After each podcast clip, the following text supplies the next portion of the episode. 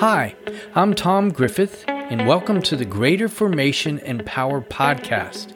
Here we'll discuss topics and practices that will help you deepen your intimacy with God the Father, exercise your authority in Jesus the Son, and move in the power of the Holy Spirit.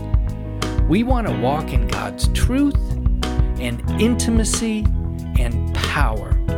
We need all three strands working together in our lives because we believe that nothing else will actually do. Hey, everybody, get ready, get ready. It's time to be ready in the kingdom of God. Well, in a sense, it's always time to be ready, but I think this is a significant time in history in God's progression of what he's doing in the church, what he's doing in the world, what he's doing in the globe. Get ready. You know, I was watching a uh, documentary of Tom Brady. You know, I lived in Boston for 35 years. I'm a Patriots fan, was you know, living in those days. And Brady said, when my opportunity comes, I want, I'm going to be ready. And I want to encourage you, there are going to be massive opportunities in the kingdom of God, massive opportunities, even in kind of your advancement in life. I want you to be ready. Get ready. Well, how do you get ready? That's some of what I want to talk to you about today. Hi, I'm Tom Griffith from Greater Formation, where I help people, particularly those who are in significant transition in their life. They can see the next season or hope for the next season, but they're not sure how to get there, what to do about it. I help them get clear, get focused, and be fruitful. We lay a foundation for the rest of your life so that you can live in alignment with God's design and his purpose and your function in this world. Let me get back to what I was talking about.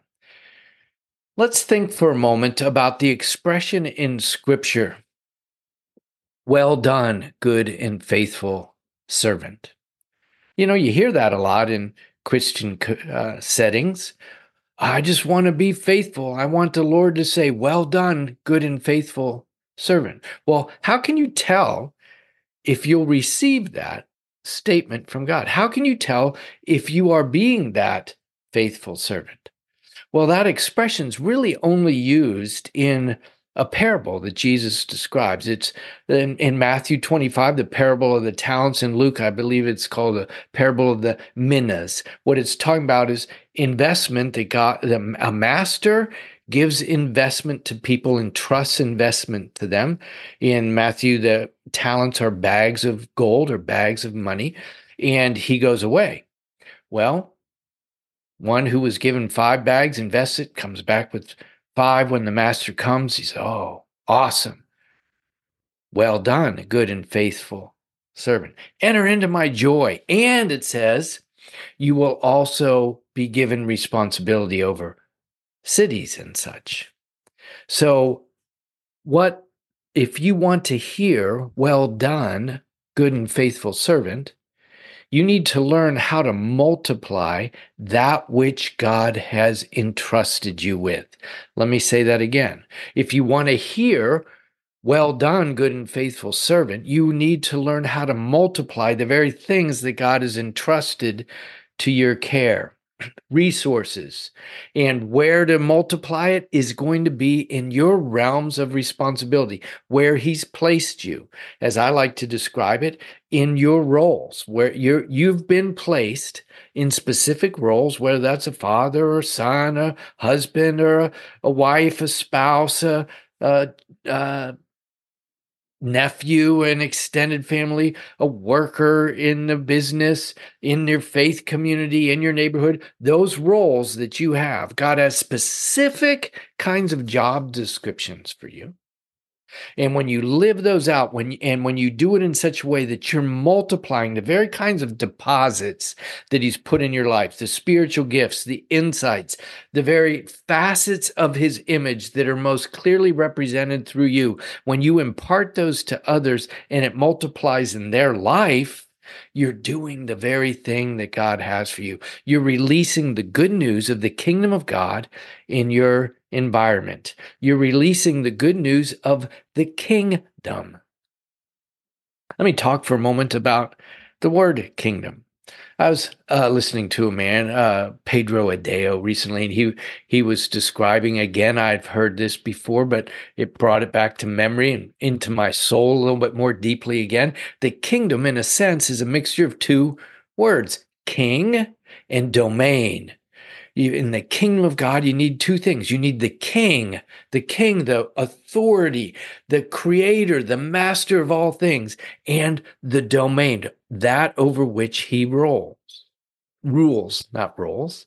And so your kingdom, uh, his kingdom through you is his expression the, the values of the kingdom of God coming through you into your specific domains, your specific areas of responsibility. He's the one who owns everything, everything. And he has entrusted even uh, abilities, perspectives, insights, resources to you to use for him. So we do that. Here's how it works. It's kind of interesting in a sense. We're what scripture describes stewards, we're managers for, of, of somebody else's property. He's the owner, we're managing it. So we invest our lives, the good news that he's deposited in us, into others in service we do that and it multiplies the kingdom. It multiplies the impact of the kingdom of God through us.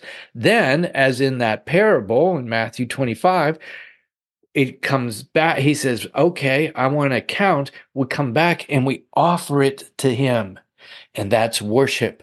Life is a mixture of us serving in our domain for the benefit of others in His authority and power, according to His design and His purposes in our life to impact others and to multiply the good news on the earth, and then return in worship for what He's done. And we're worshiping Him and we're saying, These things I give to you. It's all about what He's doing. So to do that, First, we need to recognize what he's entrusted to us. Well, he's really the first thing he's entrusted. You've heard, if you've heard me enough, the first thing he's entrusted to you is you. And with that are all the resources, the things in your life, your design, your personality, your heart passions, your uh, even how experiences have shaped you, positions or things you've learned that are unique to you, your um, spiritual gift mix, your abilities, all that kind of stuff. Your design is what you're going to be recognizing and stewarding. And then the realms, as I said, are the placement, your roles in life. The way that we kind of develop that, what we need to do is develop those things and invest those things and then return the fruit to God. The way that we develop them is really what you need is some level of a of a growth plan, whether that is that you want to grow in education, well, what's your plan for that? Or you want to grow in physical health, what's your plan for that? You want to grow spiritually, what's your plan for that? So you need some kind of like curriculum or plan for your own development if you don't have one that might be the biggest takeaway that you get from today you i want to encourage you to get a plan for growth or develop a plan for growth or become a part of something that there is some kind of plan for growth you know like greater formation Secondly, what you want to do is, and you're developing, you really need to learn to invest righteously. There's such a thing, you know, let's go back to that passage. What they were given were these bags of gold.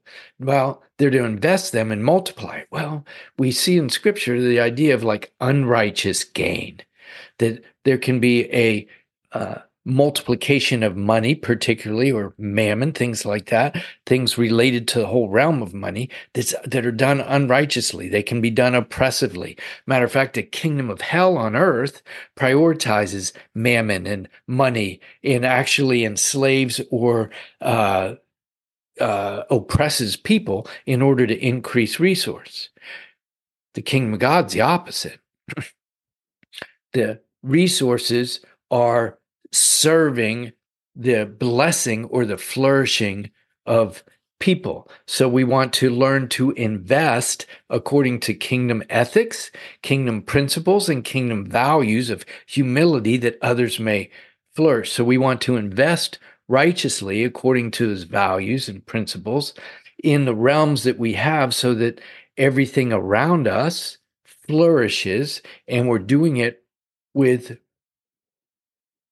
responsibility, accountability to God couple words I want to say in relation to all that I just shared.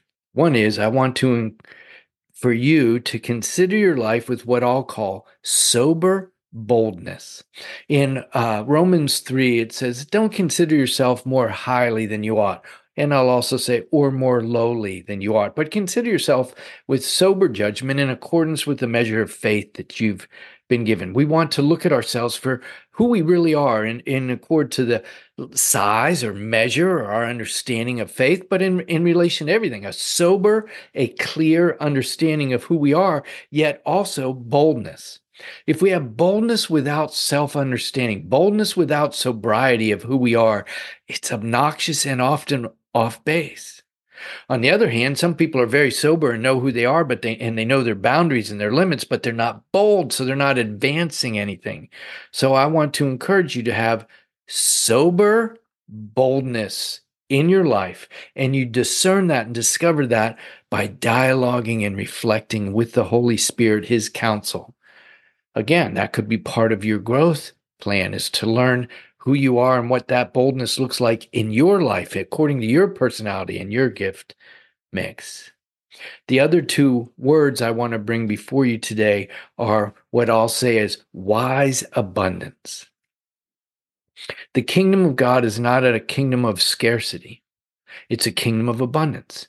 In uh, 2 Corinthians 9, it describes that he'll provide all that you need in order that you can do all the good things he wants for you to do. It's a kingdom that we receive and it goes out. It's abundance. As you serve, he fills. As you serve, he fills. You don't serve, there's no additional filling.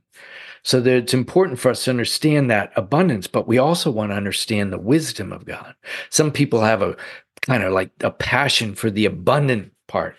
That, what do you want? He'll give it. Ask, and he'll deliver it. And we're kind of releasing this abundance, all the resources that you want. Ah, that's part of it. The other part of it, however, is the wisdom of God. Again, if we just have wisdom, we tend to be it uh, kind of leans towards scarcity, towards control, towards saving, towards staying small, towards risklessness. We don't want that. We want that to be expanded by a mentality of God's incredible abundance. It's a multiplying God. So we need a mixture of that abundance mentality and the wisdom of God.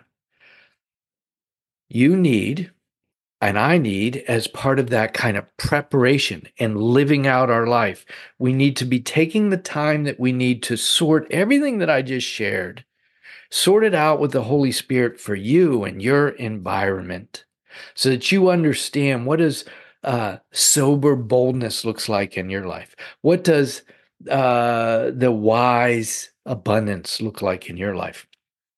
How does that apply in your realms of responsibility so that you can invest and serve for the flourishing of others and then also come and say, God, look at what I've given, what I've done. I release it to you, to your glory. And I call into this environment, multiply, be free, flourish in the name of Jesus.